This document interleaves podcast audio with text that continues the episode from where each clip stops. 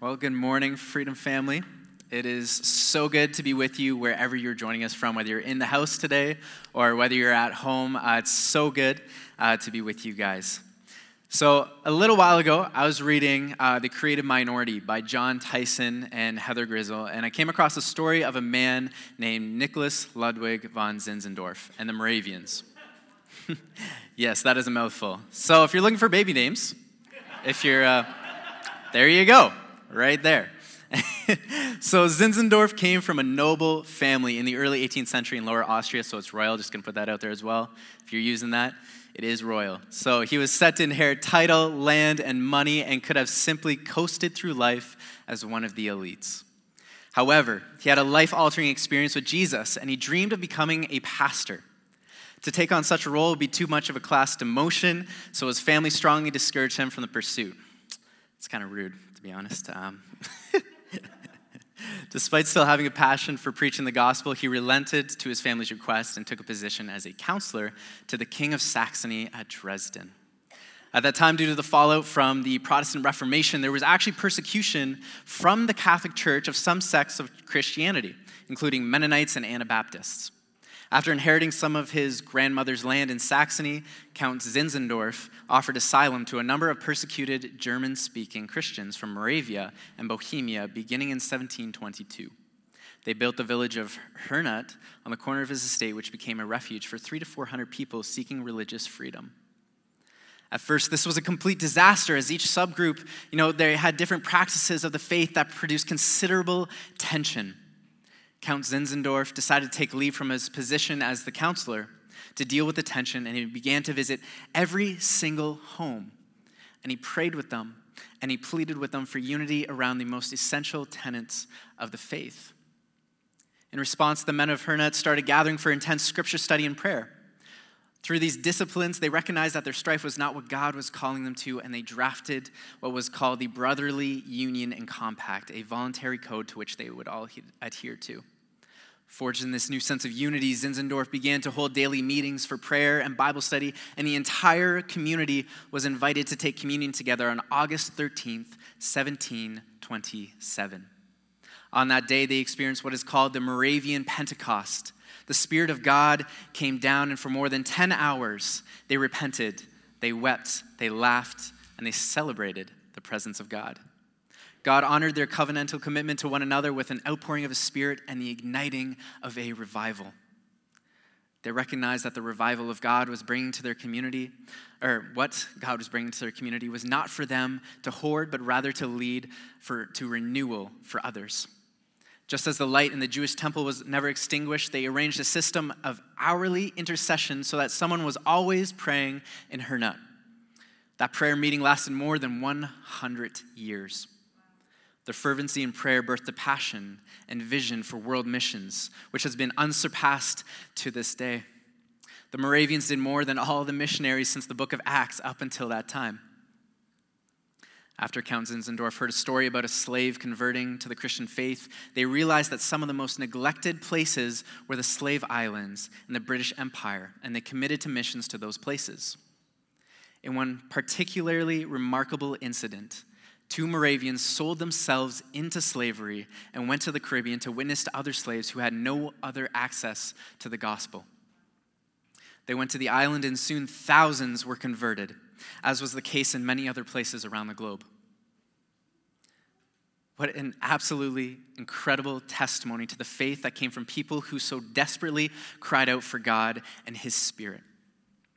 The results in the spread of the gospel was unmatched up to that time in history. Something like that, it never happens on a whim. It comes with trust, an incredible, dedicated, and even radical trust in God and His leading.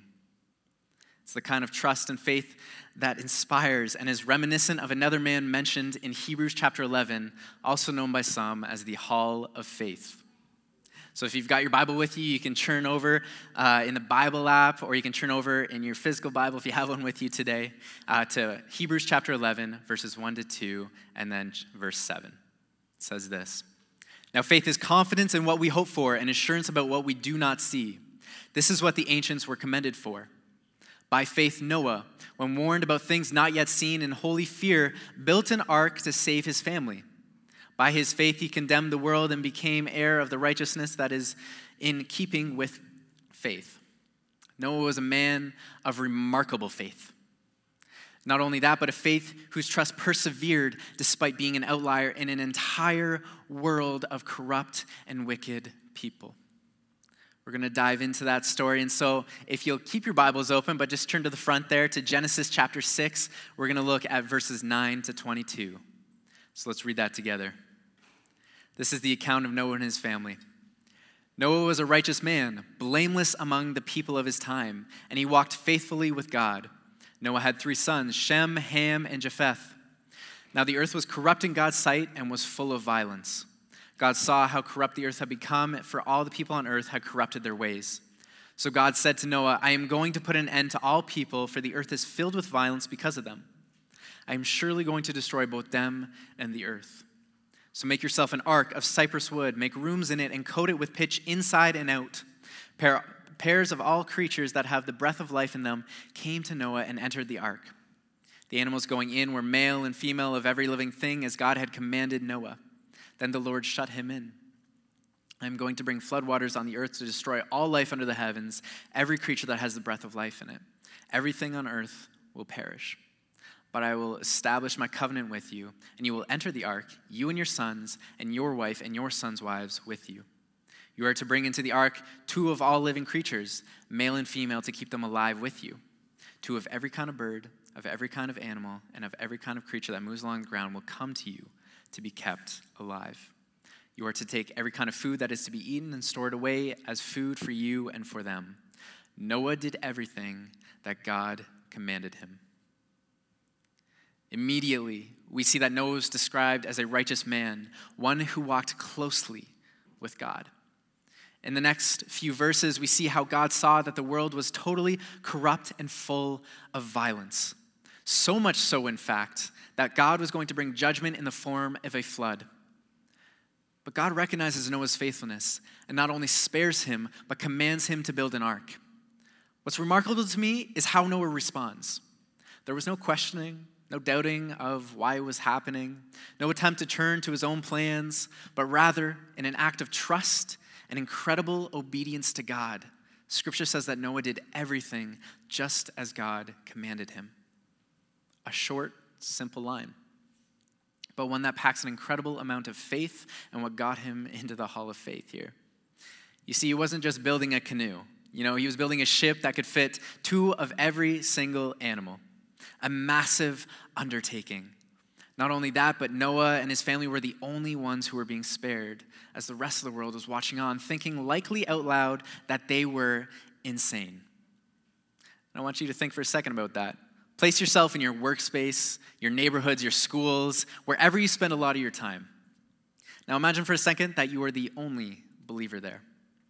Not only that, but others are actively hostile towards you. And now God is asking, to do, asking you to do something that is so outwardly outrageous to those around you, and you don't fully know how it will end, how it will end. But you know God is speaking to you. Would you do it? Would you trust that God knows what he's doing and that he'll empower you to carry it out, that takes another level of trust and faith in him. But on an incredibly grand scale, that's what Noah did here. He heard the voice of God, which he easily recognized. Why? Because he had been walking with him consistently throughout his life, and he trusted him. Now, God probably isn't calling you to build an ark. But maybe he's calling you to pick up a hammer and some nails and start piece by piece by piece. Noah didn't just wake up one day out of nowhere ready to build the ark. You know, scripture says that Noah was a righteous man, blameless among the people of his time, and he walked faithfully with God. Character and faithfulness like that, those things just aren't naturally given. Faith like that is something that takes time, effort, hard work, and devotion to God. It's developed over time and is something that needs to be consistently maintained. Before He calls you to do the big things, are you trusting Him with the smaller things in your life? Are you trusting that you'll be able to make it through the day with a little less sleep if you set that alarm a little bit earlier so that you can do your Devos before heading to work or school? Are you trusting Him financially and giving generously and cheerfully with your tithes into those in need? Are you trusting Him to give you wisdom in how to handle those issues with those closest to you? Are you trusting Him to give you the strength and the patience to respond in kindness and love to those who anger you the most? Are you trusting Him with, well, you can insert your own thing in there. In order to have faith to build the ark, you have to be able to pick up the hammer and the nails to begin piece by piece by piece.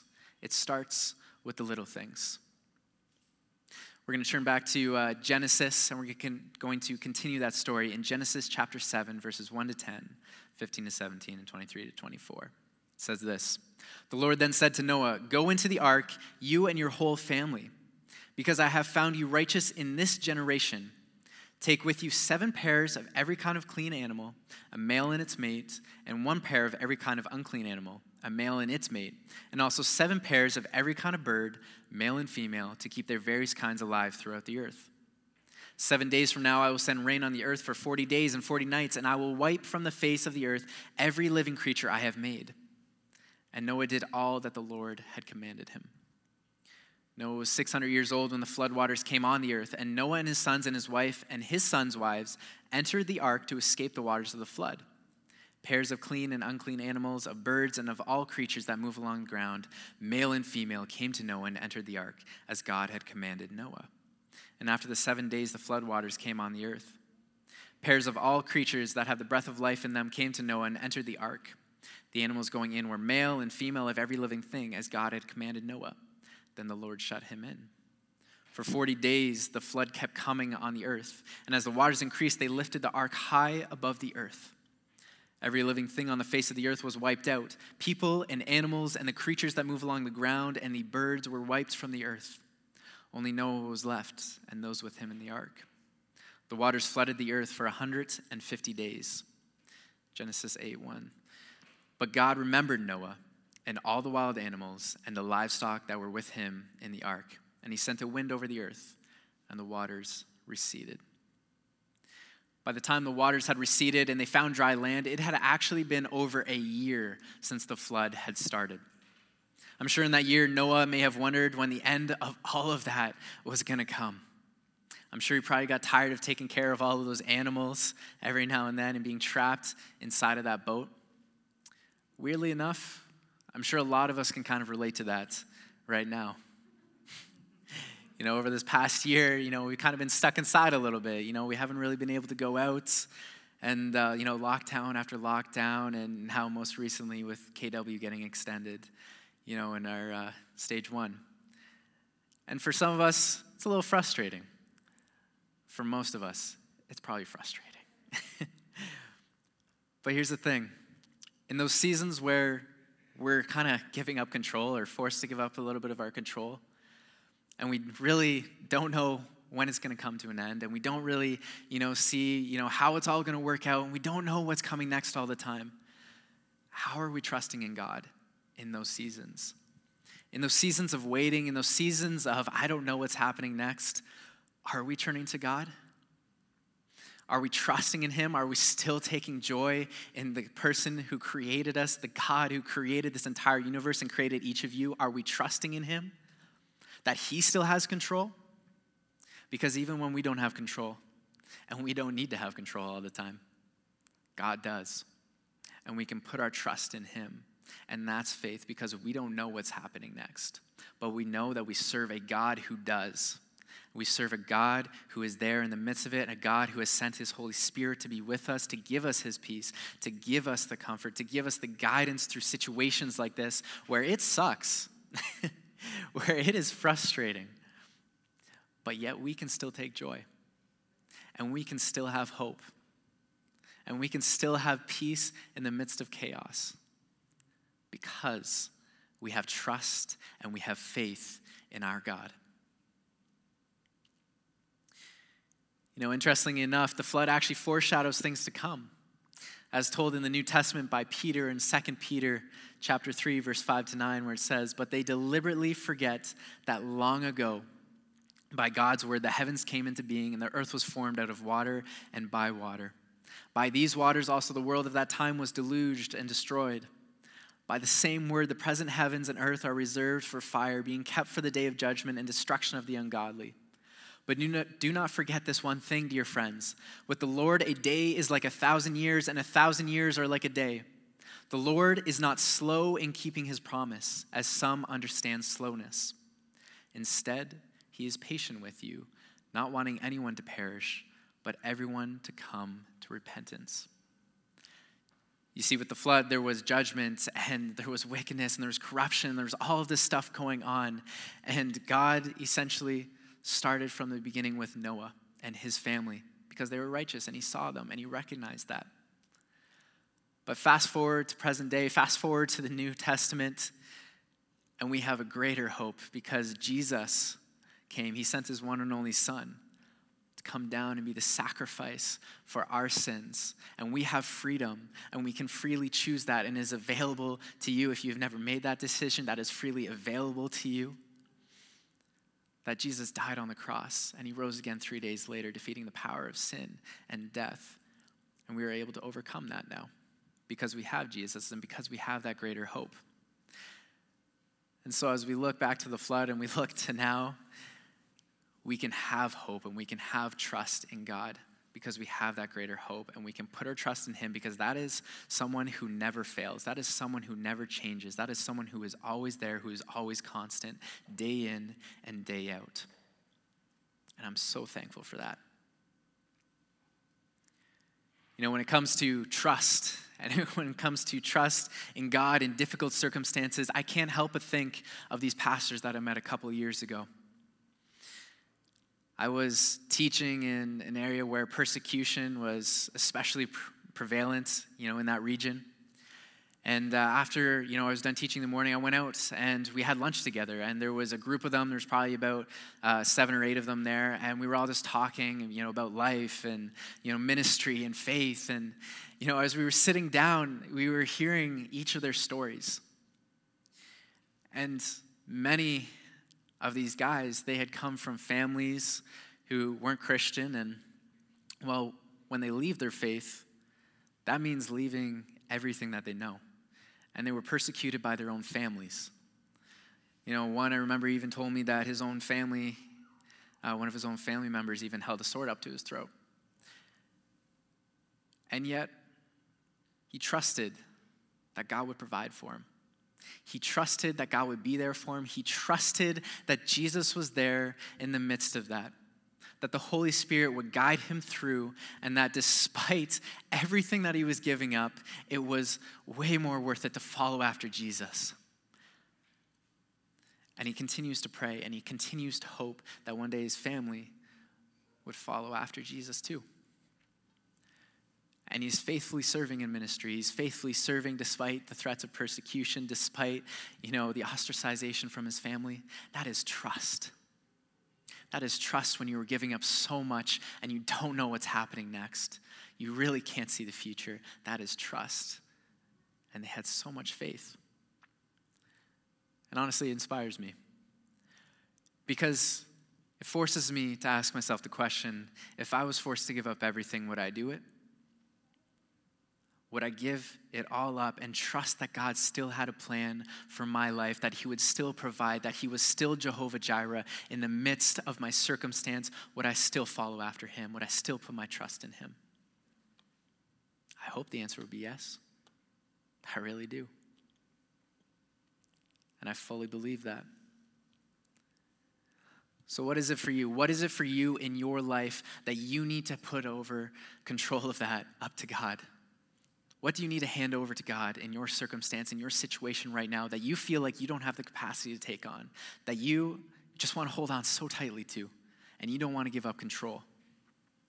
What is that? What do you need to surrender in this moment to have the faith to trust God in your situation, in your circumstances, no matter how hard that is for you? What is that for you? Will you do it? Are you willing? Do you trust in the God of the universe that created you for a specific purpose and a specific calling, and the one who is Jehovah Jireh and will provide no matter the situation? Do you trust in him?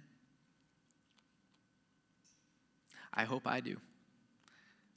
And that's something that I want to reflect on in the coming days and months. Am I trusting in God even with the things that I don't want to let go of? Will I do it? So I'd encourage you